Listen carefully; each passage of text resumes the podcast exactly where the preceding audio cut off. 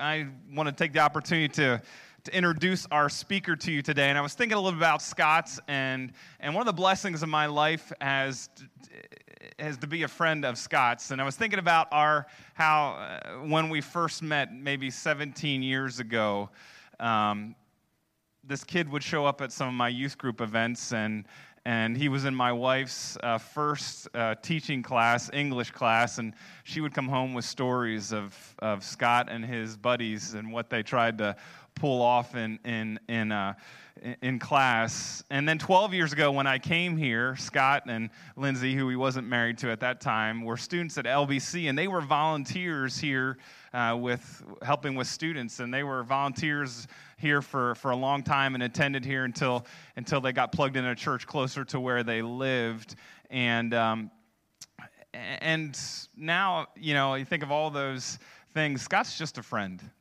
He is the dean of students at Lancaster Bible College. He has served there since graduating faithfully, him and Lindsay, uh, many, many years in a, in a variety of capacities. But Scott's just a really good friend who loves God, who I enjoy uh, meeting with and, and just learning from and being encouraged by. And, and I'm so excited that he gets to come and share uh, what God's laid on his heart this morning. So, Scott, come and share with us this morning. Good morning, everyone. I'm on. That's awesome. I, uh, man, I've enjoyed worshiping with you already. That's, this has been awesome. Uh, I would rather just turn it over to B J to keep singing, and uh, and that's awesome. Um, Ray, I am balding, and I am large, okay? So I have prayed for years to be bolder and wiser, and I'm getting balder and wider, okay? so so that's just, it's just the way that things are happening, okay? So I mumble, so maybe the Lord doesn't hear me as clear as he as he needs to. But uh, kids, I uh, I'm glad that he gave you that note sheet. Uh, I can remember filling out note sheets when I was a kid, even before I knew the Lord Jesus, and uh, having some of those note sheets uh, and just going back and reading through some of that stuff of things that I didn't understand, and and now things that God has led me to understand, and it's oh, it's just awesome. So um, there's going to be parts of today that'll probably be super boring, okay? Um, and we're going to get there, and I'll tell you why. But uh, but keep writing those things. Ask your parents. What an awesome privilege it is to open God's Word and to to learn in it. Show of hands, how many of you would have been like in the middle of that group and you would have changed the words on purpose, okay? yeah, like, yeah, like, first of all, bananas are better than biscuits. I don't even know. That's not true, okay? like, let's, we want to make sure truth is preached from this pulpit, okay? but, uh, Uh, when I was a kid, I would have just very easily changed that to like the horse walks slowly at midnight. Okay, so uh, that's just uh, just the kind of person that I am. That's why I need Jesus so much. Okay, so Jonathan asked me uh, when Jonathan and I kind of entertained the idea of me coming to speak. He told me that in June and July you all were going through the book of Colossians, and I was thrilled. Like, I love the book of Colossians. I was thrilled for you. I was thrilled for the opportunity for me to come and open up uh, the book of Colossians with you. And uh, so I, uh, you know, it's this book full of doctrine, just packed with just doctrine. It's bursting at the seams of how you and I have to live as redeemed and chosen people. And so I was excited, the supremacy of Christ, that Jesus is all. He's the image of the invisible God, the firstborn of all creation. That we're made alive in Christ, and through our heartfelt belief uh, in his sinless life, his gruesome death, and his wonderful resurrection, we have life. We are made new. We are no longer the old man. If I could recommend one, well, I could recommend a lot, but if I could recommend a, a chapter of Scripture for you to dig into over the next year, Colossians three would be one of those chapters. Spend time in Colossians three. This book is just rich. Paul's letter uh, to the Colossians. So Jonathan and I talked about me coming to speak, and he told me the verses I would be speaking on, Paul's final greeting. And I opened up my Bible in Colossians, and I read it, and I was like, That's just a list of people's names. How can you preach on that? Okay? How in the world am I going to make that into a, a sermon? I'm a little, I was a little deflated uh, reading through that, and even frustration sometimes as I didn't know how to pronounce half of them, okay? It's like this chapter is like the Deuteronomy of the New Testament. It's the one you skip over in your Bible reading plan, okay? Or the one that you just endure through. Um, but as I read and I studied it, I God gave me a, just this uh, excitement about what he's communicating through Paul about some men, some followers, you could say the body of believers around Paul that have lived the book of Colossians. These men are examples of what it looks like to understand the supremacy of Christ. It's an inspired list of how the gospel transforms lives and how the supremacy of Christ transforms the body of believers. So I want to invite you to turn to Colossians four. If you've got your copy of Scripture, pull it out, Colossians four. Stay with me as we examine the lives of Paul's ministry team. Today is going to feel a whole lot more like a case study than it will a sermon. And so, uh, so as we walk through this, uh, stay with me. We're going to examine the lives, what we know about these men that are mentioned here. But I want to pray for us first, and then we're going to read Colossians four seven. Lord God, thank you. Thank you for the opportunity we have to gather today. Thank you for so many in this church who have influenced my life. Thank you for, Lord, the way that you allowed my wife and I to serve here for many years. Lord, but thank you ultimately for your Son who brings us all together. Lord, we are the body because uh, you are the head. And so, Lord, as we examine your word today, I pray that you give us clarity of thought. I pray that you would allow us to look deep into the corners of our life, to examine where it is, Lord, that we need to change, not because uh, we need to pull ourselves up by our bootstraps or because we need to be better or because we need to earn anything from you, Lord, but because we have the awesome privilege to evidence the work that you've already done in our life. We pray this all in Jesus' name. Amen. So, open up your copy of Scripture to Colossians four. And as we read it, you might understand why I was a bit deflated at first, okay? If I mess up any names, you can take it up with me afterwards. Tychicus will tell you about my activities. He is a beloved brother and faithful minister and fellow servant in the Lord. I've sent him to you for this very purpose, that you may know how we are, and that he may encourage your hearts. And with him, Onesimus, our faithful and beloved brother, who is one of you. They will tell you of everything that has taken place here. Aristarchus, my fellow prisoner, greets you, and Mark, the cousin of Barnabas, concerning whom you have received instructions. If you, if he comes to you, welcome him. And Jesus, who is called Justus. These are the only men of the circumcision among my fellow workers for the kingdom of God, and they have been a comfort to me.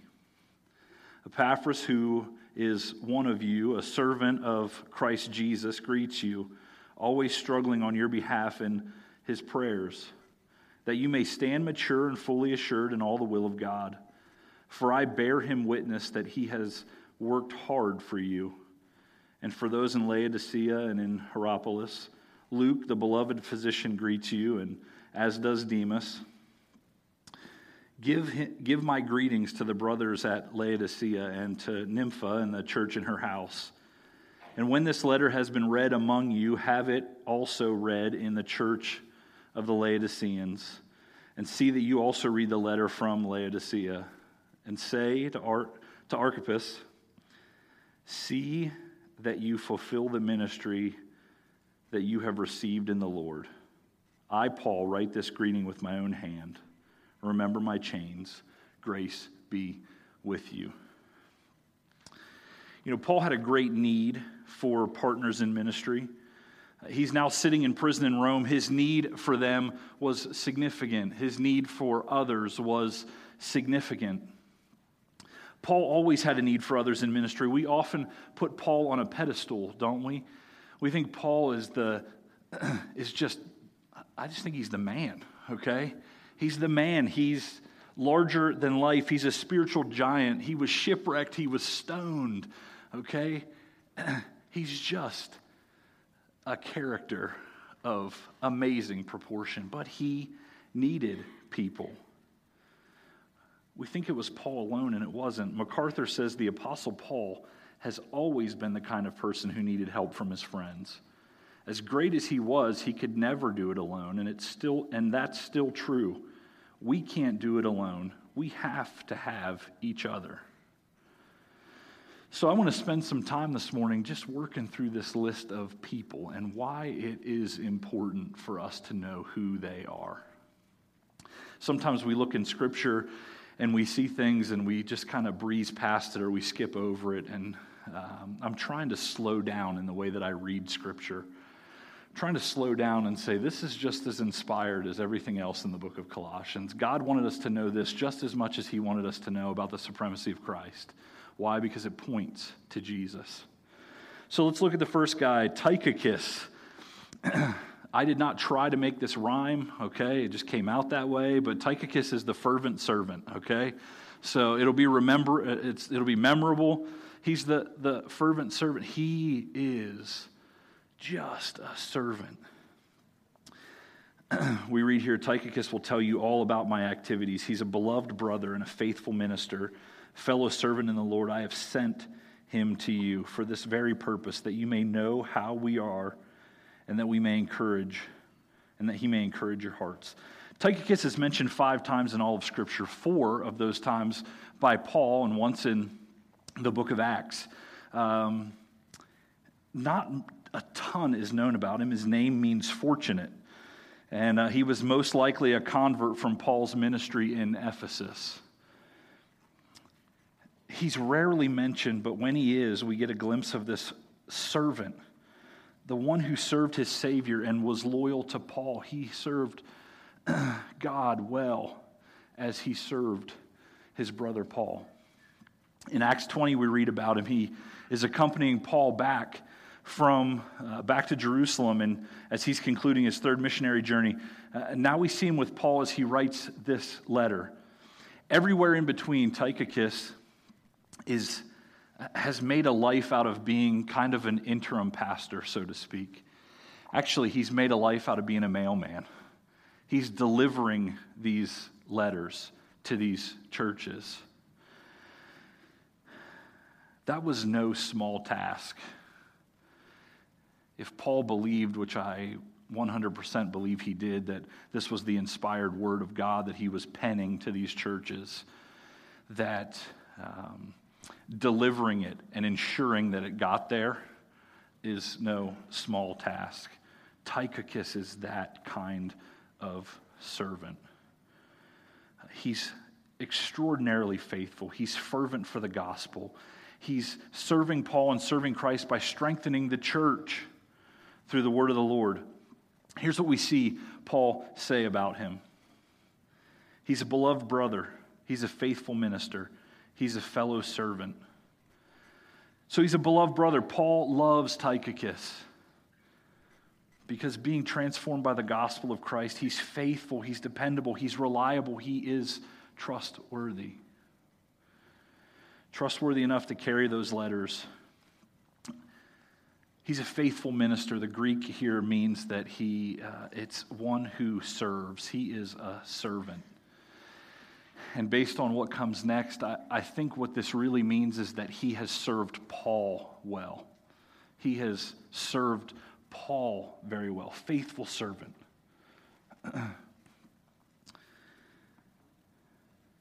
Paul's reminding his readers how Tychicus has served him and served them. He loves and serves the people of God. Then it says fellow servant. The word is sundoulos. Um, fellow slave is the word. And this points to how Tychicus has subjected himself, just like Paul, under the authority of Jesus. Tychicus knows that he serves a faithful master. He is a fellow slave with Paul in the ministry of the gospel. So not only do they love him, but they, not only do they love uh, Jesus, but they have subjected themselves to his authority in their lives. Jesus is their master, and they are his servants, come what may. Come what may. Tychicus isn't like Luke. He's not a doctor or a gospel writer. Um, he's not like Paul, penning letters from prison for the encouragement of the church. Uh, we've got to realize the work God called him to is no less meaningful. Tychicus the mailman is as meaningful in God's plan as Paul the writer.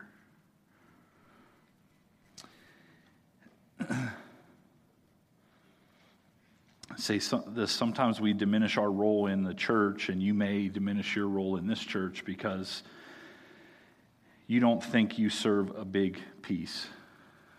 You don't think that what you do matters much. And I remind you of Tychicus, the fervent servant, the man who did what it took to further the gospel. You can be a beloved brother or sister to the person sitting next to you.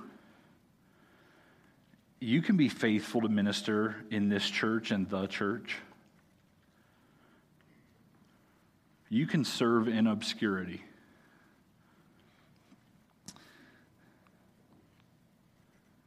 Tychicus didn't write it, but he delivered it, and it was equally important. Serve your brothers and sisters here.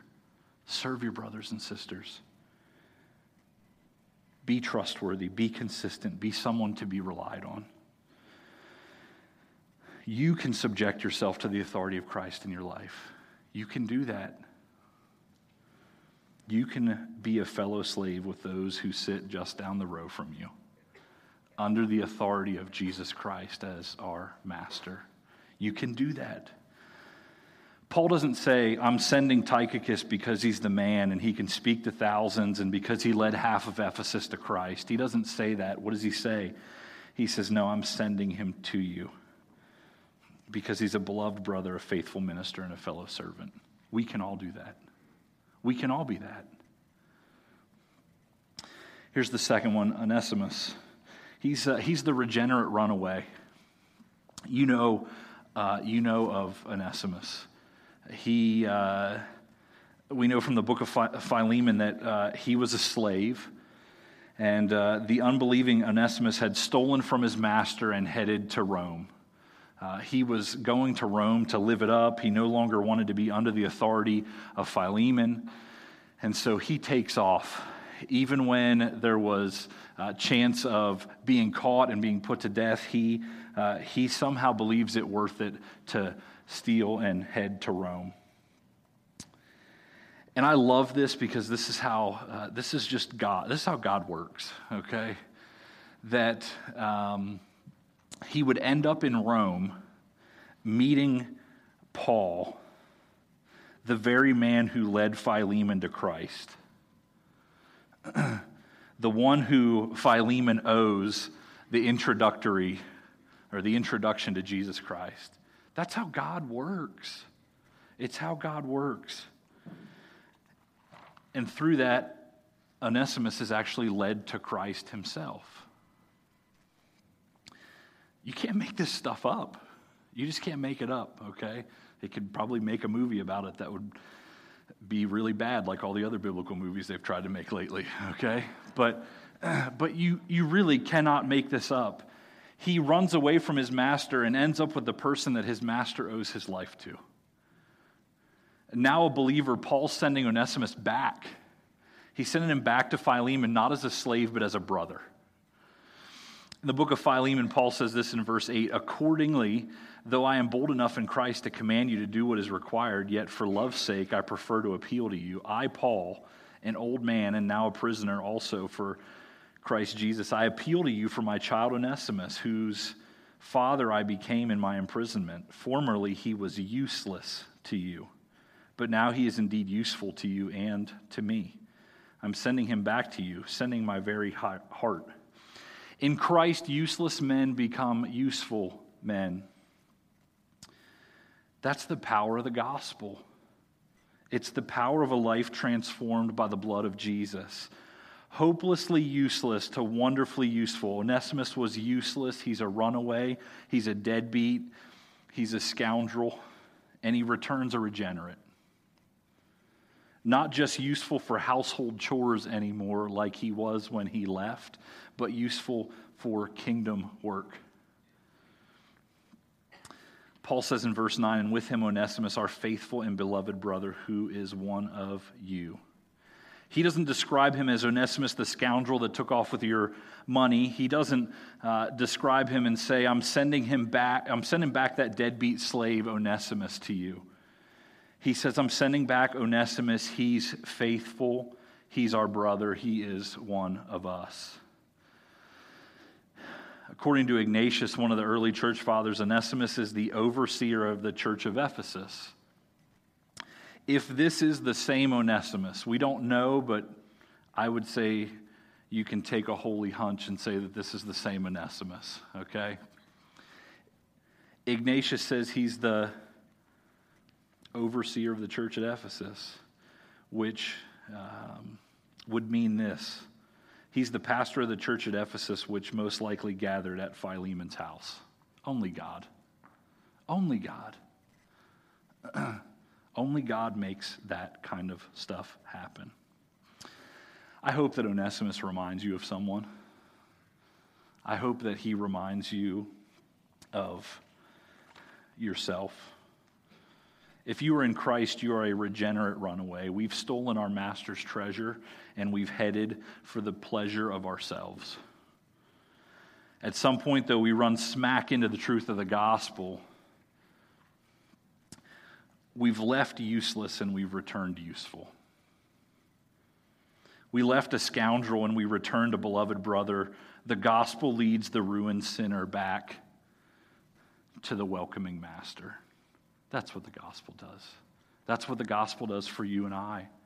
The death, burial, and resurrection. Useless to useful, ruined sinners back to welcoming master. I can imagine it would be very encouraging to have Onesimus around. Anyone who looked at him would know the power of the gospel. Do those around us see the work that the gospel has made in our life? Do those around us look at us like people would have looked at Onesimus and said, oh, look at Onesimus, ruined sinner, welcomed back by his master for useful service. Onesimus is a living, breathing example of Colossians three. Put on the new self. You and I are the same example. Let's live that example well. Here's the next guy, Aristarchus. He's the burden bearer. Aristarchus. Um, it won't take us long to talk about Aristarchus because we don't know much about him. He's a Jew with a Greek name. Uh, it was common because uh, it was common after the Jews were scattered for uh, for them to have a Greek name, and so Aristarchus here. The name appears five times in Scripture, and not much is told about him, but we consistently see him in hardship with the Apostle Paul. So he is the burden bearer. Paul says here in verse ten, Aristarchus, my fellow prisoner, greets you. Uh, there's more to that statement when you read it, uh, when you read it in depth, though, and when you study a little bit about Aristarchus, that uh, we might look at that and say, oh, my fellow prisoner greets you. Well, of course, Paul is in prison, and so I would assume there's other prisoners with him. So Aristarchus, yeah, you know, fellow prisoners, waves hello, okay? He already made his phone call for the day, and so he wants to get into Paul's letter. Um, that's not the truth here. Here's what we need to understand about Aristarchus. Most scholars don't feel that Aristarchus was a fellow prisoner by way of criminal activity. Uh, not he wasn't there, uh, but he was there by choice uh, to be the companion of Paul. He was a practical prisoner. He had committed no crime. No one ever put him into prison, but he spent all of his time with the prisoner Paul. One commentator said, if Paul's in prison, he's in prison. That's his choice. It's unlikely that he actually became a prisoner in Rome, more likely that he chose to make Paul's lifestyle his lifestyle because he was sympathetic, because he cared, because he loved, because he knew Paul needed him. He was a man with a sympathetic heart. Some of us will never stand up and speak eloquently about the Lord. Some of us will never hand over a six-figure or a four-figure check to the ministry. Which, by the way, depending on where you put the period, you can write as many figures on there as you want to, okay? We're never going to turn over a six-figure check to a ministry, but look at the things that Aristarchus teaches us. You're not a fair-weather friend. You're not continu- You're continuously there, pointing others back to the gospel. When somebody needs the toilet cleaned, you joyfully raise your hand. You are there bearing the burden. Aristarchus was the burden bearer. He was there for Paul, and the work of the Lord needs people like that to accomplish his purposes. You can be an Aristarchus. Sometimes, again, we look at Scripture and we read these names and we're like, these guys were just out of this world. And Aristarchus just says, no, I just put myself next to a prisoner, and I encouraged him, and I bore his burden. Here's Mark, and Mark is the relationship restored. After Aristarchus greets him, so does Mark, the cousin of Barnabas, concerning whom you have received instruction. If he comes to you, welcome him. I love this, by the way. Um, if you have read the book of Acts, you know about Mark, you know about John Mark, um, you know a bit about him. Early on in the book of Acts and early on in Paul's ministry, he takes Mark along. And by chapter thirteen, as they enter the roughest parts of their journey headed towards Galatia, threat of robbers and murderers made Mark think twice. It says, and John, that's Mark, departing from there, returned to Jerusalem. He abandoned ship. He left mission. He went back home. As Paul prepares for his second missionary journey, Barnabas says, hey, we should take Mark along with us. And Paul says, are you kidding me? The guy abandoned us. He left us. What good is he to us? And you know that there was contention there. Paul and Barnabas did not see eye to eye, and what ends up happening is they split off, and Paul goes with Silas, and Barnabas goes with Mark. At the end of his life, though, Mark is with Paul.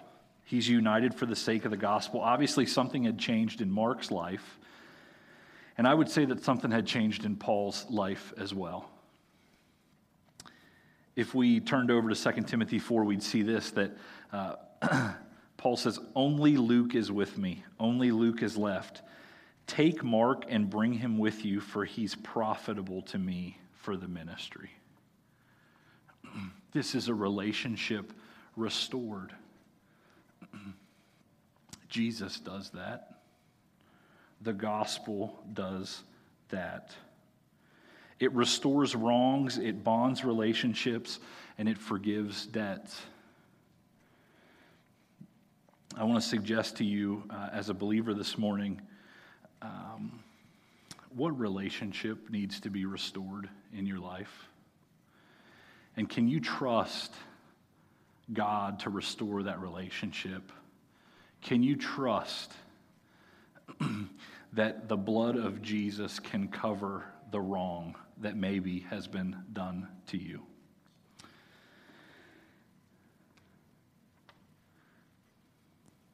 Through the power that lives in you by the Holy Spirit, you might need to forgive someone sitting a few rows in front of you. Or you may need to ask forgiveness from the person sitting a few rows back from you. This is the church. These are the kind of people that Paul wanted around him. You might also sit here and think that you've really blown it in ministry. I think Mark probably would have felt that way at some point. You may sit here and go, man, I have messed it up. I knew when God said this that he meant that I needed to do this, and I didn't I wasn't obedient. I didn't do it. How can God make use of me? And I want to encourage you with the example of Mark this morning that through the gospel of Jesus Christ, God qualifies all of us, even if we've completely walked away when things got tough. The church and this church should be a beautiful picture of restored relationships because of the restored relationship that we have with God through the gospel of Jesus Christ. Nowhere on this planet should forgiveness look purer than in the church, because we know what it looks like to be forgiven. We know what it looks like to be Onesimus, run, running away from our master and then being brought back in. So nowhere should it look purer than here. The next one is Justus. He's the committed comforter, which, by the way, if you're having a boy anytime soon, the name Justus is awesome, okay? Like, just, I don't know, the middle, maybe even a middle name, okay? Uh, but he's given the name Justus to differentiate him from Jesus the Savior. Uh, you might say that he lived up to the name, uh, though, because Justus actually means righteous. So what they're calling him is Jesus the Righteous. Uh, Jesus would have been a common, uh, would have been a common name, but... Uh, he's Jesus the Righteous. Uh, he was a Jew like Paul, and Paul even said that Aristarchus, Mark, and Justus are the only Jews who are still with him. Aristarchus and Mark had been with Paul for a very long time, but it seems that Justus hasn't been there with him that long. Uh, Justus is new to, uh, to Paul's ministry team. We don't know a lot about him, again, with the exception here that he's a Jew and that he was a great comfort to Paul. Many scholars believe that Justus may have come to faith out of the, the group in Acts twenty-eight, where there was disagreement with Paul's with Paul and the Jews in Rome. Uh, that that would have been an extraordinarily difficult decision for him to make, to be the only the only Jew there to side with Paul. Um, It would have taken great commitment to the things embedded in all of the book of Colossians to leave the comfort of the Jewish believers and walk away to follow Paul. It says that along with Aristarchus and Mark, they were a great comfort to Paul. The word here means that they were like a salve, or they soothed Paul's pain. They were there to lessen Paul's pain. These men were soothing to Paul in his imprisonment. This man was a presence to the comfort of Paul, perhaps most of all because he was willing to pay the price to be a true disciple. He was like Paul. He knew what it looked like to deny himself and take up his cross and follow the Lord Jesus, despite what his religious background would tell him. I believe Justus and the other two were soothing to Paul because they were so much like Paul. And they were so much like Paul in his own past. I say this, are you committed to the Lord Jesus? Are you committed?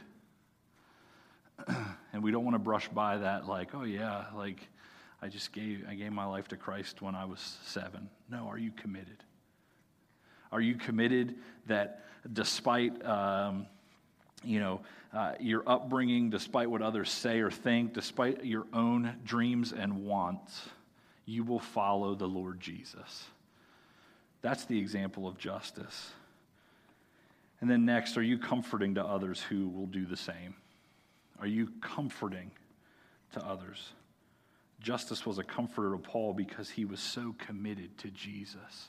You know how it is when you're around people who are committed to Jesus. They're a comfort to you.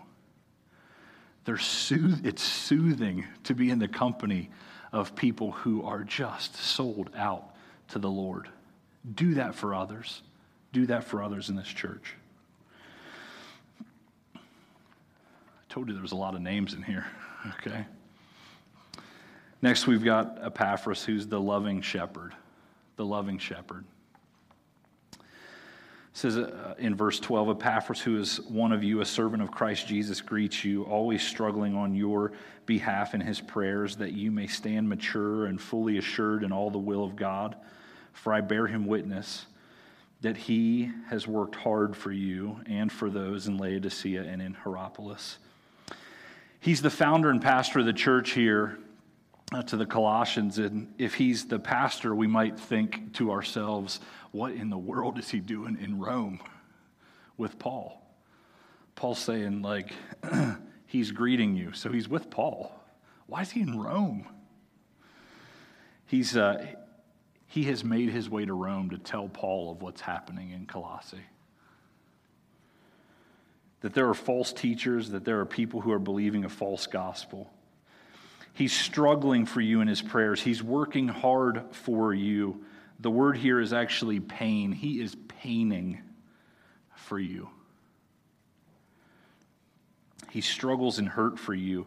He's made this trip to Rome because he is anguished for these people.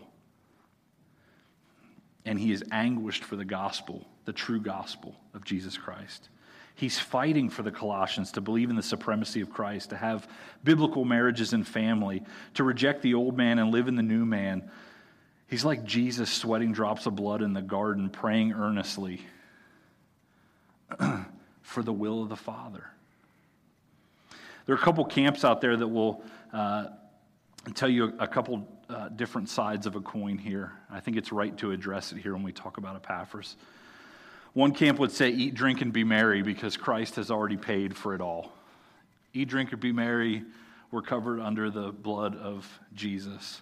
And another camp would say, good works, good works, good works, good works, because at the end of the day, we have to earn it. And I think what Epaphras, when Paul says he works hard, I think there's a statement by Ray Ortlund that I think captures this, because sometimes when we see the words work hard in Scripture, we think that it's just works-based, uh, that uh, our justification is based on what we do. Ray Ortlund says this, the gospel is not opposed to effort, it is opposed to earning. We don't earn anything by our yearning, our hard work. It says in the text, by our zeal that's true, that the true gospel might be known. And our good works put forth so that it is made known. We're not earning a thing here. Epaphras wasn't earning anything by his hard work on their behalf. But I will say this, if God has truly laid hold of your heart, you will evidence, you will evidence that by your agonizing in prayer for the things of God and the people of God. You will. You will work hard. There will be effort. Not earning, but effort. Do you struggle on behalf of others in prayer? Are you? Uh, do you work hard for those around you to be mature and fully assured? Epaphras did, and in the power of the Holy Spirit, we should as well. Do you yearn that your brothers and sisters in this church would grow into maturity? Does it pain you when you see somebody stall out in their growth towards Christ? It should. Here's Luke. He's the gifted professional. It says, Luke, the beloved physician, greets you, as does Demas. Luke had a very specific skill to offer, didn't he? You know what he was. He's a doctor. He's a physician. Uh, I think much of Paul's life, uh, Luke was his personal ph- physician. Uh, MacArthur says he's interesting. Uh, it's interesting to note that on Paul's first missionary journey, he was sick all the time. And it's interesting to note that when he went on his second journey, he took Luke. He felt the need of a personal doctor, and he took Luke along. It's also no coincidence that Luke is now with Paul in his imprisonment. In the winter of Paul's life, Paul's dying in Second Timothy, and he says, only Luke is with me. Not only was he Paul's doctor, but he was his trusted and beloved friend. Luke was very gifted. He was specialized.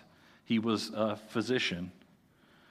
He's not a seminary graduate or a biblical scholar, although I would say he probably knows a little bit about the Gospel of Luke and probably Acts as well. Um, you'll get that one later, I promise, okay?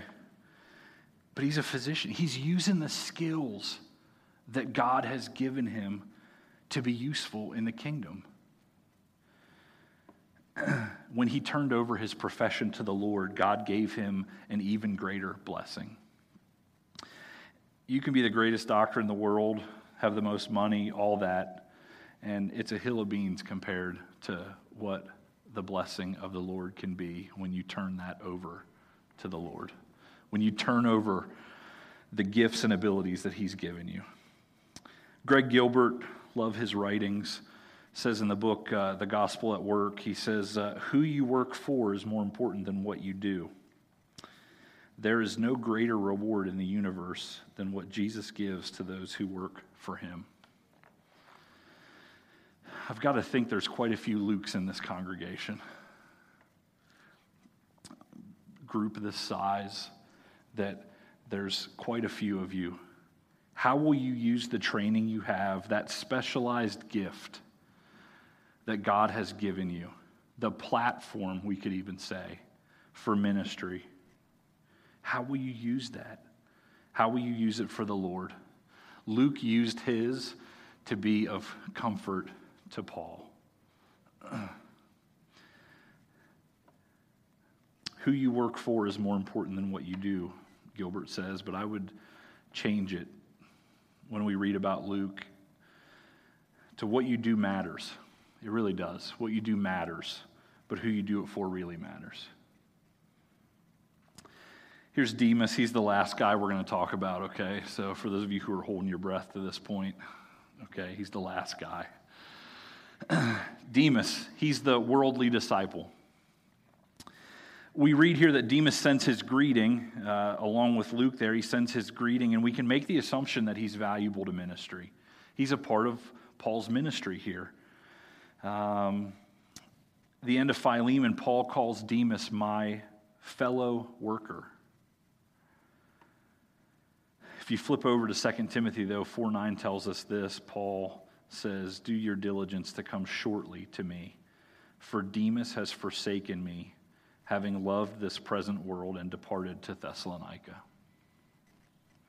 Demas has abandoned Paul, the one who has discipled him. I just want to pause quickly and simply and just say this, that some of the hardest part of being the church is when someone we love and someone we invest in and someone we care about walks away from the very things we may have taught them. It's hard when we are called to love our neighbor as ourselves, when we are called to invest in others, when someone leaves that for the world. Some of the saddest commentary I can give you is some of the students that I've had the privilege of literally pouring my life into at Lancaster Bible College who um, have decided that the world is more important to them than the Savior. It's some of the heartbreak of the ministry that I do every day. The gospel is just sour vinegar to some. It will send some away. Some might have a taste for it for a little while, but the call of the gospel will send them away, and the world will pull them away. What we need to learn from Demas is that God even uses people and situations of hardship to further his work. God used Demas for a short time in the life of Paul, and then Demas went on to live for the world. And so sometimes we'll see a worldly disciple. It's hard. It's hard. It's why we need to be fervent in prayer for them. So how do we land the book of Colossians? You've been spending the last two months in Colossians. How do you? How do we land it? Verse fifteen says, "Give me, uh, give my greetings to the brothers at Laodicea and to Nympha and the church in her house. And when this letter has been read among you, have it also read in the church of the Laodiceans, and see that you also read the letter from Laodicea, and say to Archippus, see that you fulfill the ministry that you have received in the Lord." Paul's giving his final instructions here. Tell the Laodiceans, I said hello, Nympha and the church and her house as well. And when you're done reading this and copying it down for yourself, swap letters with the Laodiceans. They need to hear this, and you need to hear what I've written them. Then he says something to Archippus, but I believe he could have said it to any one of us in this church or in the church. See that you fulfill the ministry that you received in the Lord. See that you fulfill the ministry that you received in the Lord. Right on the heels of all of these great examples, all but one so faithful to the ministry. You see the fervent servant, the regenerate runaway, the burden bearer, the restored relationship, committed comforter. You see that loving shepherd in Epaphras and the gifted professional in Luke. He says, now be faithful. Understand what it is that God's calling you to do for the sake of the gospel, and see to it that you fulfill that ministry. See to it, Archippus. You know. You know. I'm so glad we don't do it alone. I'm so glad. First Corinthians twelve twenty-seven tells us, now you are the body of Christ and individually members of it. Paul didn't do it alone, but in the presence of other members of the church, he accomplished the will of God. We also don't do it in our own strength. And I'm so thankful for that, because I know myself so well. Only Jesus can flip things upside down like that. Only Jesus can make a slave run home to his master. Only Jesus could make Paul welcome back a deserter like John Mark. And only Jesus could make Luke walk away from a career to spend his life with an imprisoned Paul. It's because of the supremacy of Christ, the image of the invisible God, the firstborn of all creation, the head of the body, the firstborn from the dead, the one in whom the fullness of God was pleased to dwell, through him to reconcile all things, the one in whom we are rooted and built up, the one in whom God made a, uh, the one in whom God made us alive, though we were once dead, that if we are raised with him, we may seek the things above where he's seated. We may mortify sin and live for righteousness. Only through him can we submit to our husbands. Can we love our wives? Can we obey our parents? Because of him, we should continue steadfastly in prayer and walk in wisdom. And through him, we are the church, seeking to fulfill the ministry that we have received in the Lord. Apart from Christ, there is no hope for that. Apart from the gospel, which changes everything, there is no hope for that. It's the power to change. The gospel has the power to change you and change me before we walk out the doors of this sanctuary today.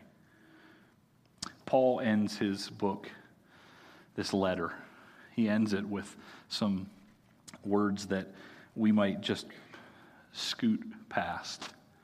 He says this, grace be with you. Grace be with you. This isn't a, this isn't the ending of an email.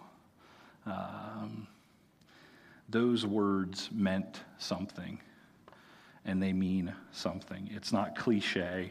It's a reminder of how radical grace is. Some of you need that grace right now to live like the people in this passage. You need the grace of the Lord Jesus to give you strength to reconcile a relationship. You need that grace to have the humility to be a comforter, or that grace, the grace that it will take to use your profession for God's glory. If that's you, I want to encourage you to pray for that grace. And it's already in you because of Jesus. And then some of you need that grace right now for salvation. The forgiveness of your sins that's only yours through Jesus Christ. Without believing that Jesus is the only way to salvation, you forfeit the grace that could be yours. Do you believe the gospel? What Paul says in First Corinthians fifteen is of first importance. What I received, that Christ died for our sins in accordance with the scriptures, that we were buried, that he was buried, and that he was raised on the third day in accordance with the scripture. Oh, believe it. Believe that. I think there's going to be some people up here after we're done And if that's you for the first time today, I would encourage you to come up and pray with someone. But this is the church. How do we live like that? How do you live like that? How do I live like that? Let's pray. Oh God, what a monumental task. We could never think to do it on ourselves or by ourselves. We could never think to do it without you. Lord, thank you for the gift of the gospel, that through the death, burial, and resurrection of your Son Jesus, we not only have salvation, but we have identity in this body. This body, the church, you have given us incredible purpose as well. Lord, thanks for these, my friends, those whom I love greatly. I pray that you challenge each one of us to live um, and do the will of God. In Jesus' name, amen. Thank you, Scott. Uh, thanks for an insightful look into ordinary people who gave themselves for the furtherance of the gospel. Um, I was just thinking those men and the people that you talked about seem a whole lot like a church. And um, and we are a church uh, serving each other. Um, if you're attending and you're not involved, please plug in.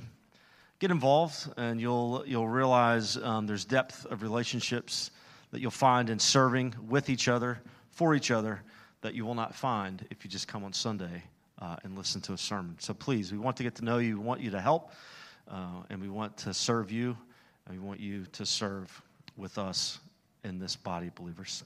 Let's stand, and we'll be closed in prayer. Father, again, thank you for Scott. Thank you for his message. Uh, help us to work fervently in the furtherance of the gospel. Help us to live out our faith around those uh, outside of the walls of the church. Bring us again safely again next week. And I pray that we may celebrate uh, in your love all week long. In Jesus' name, amen.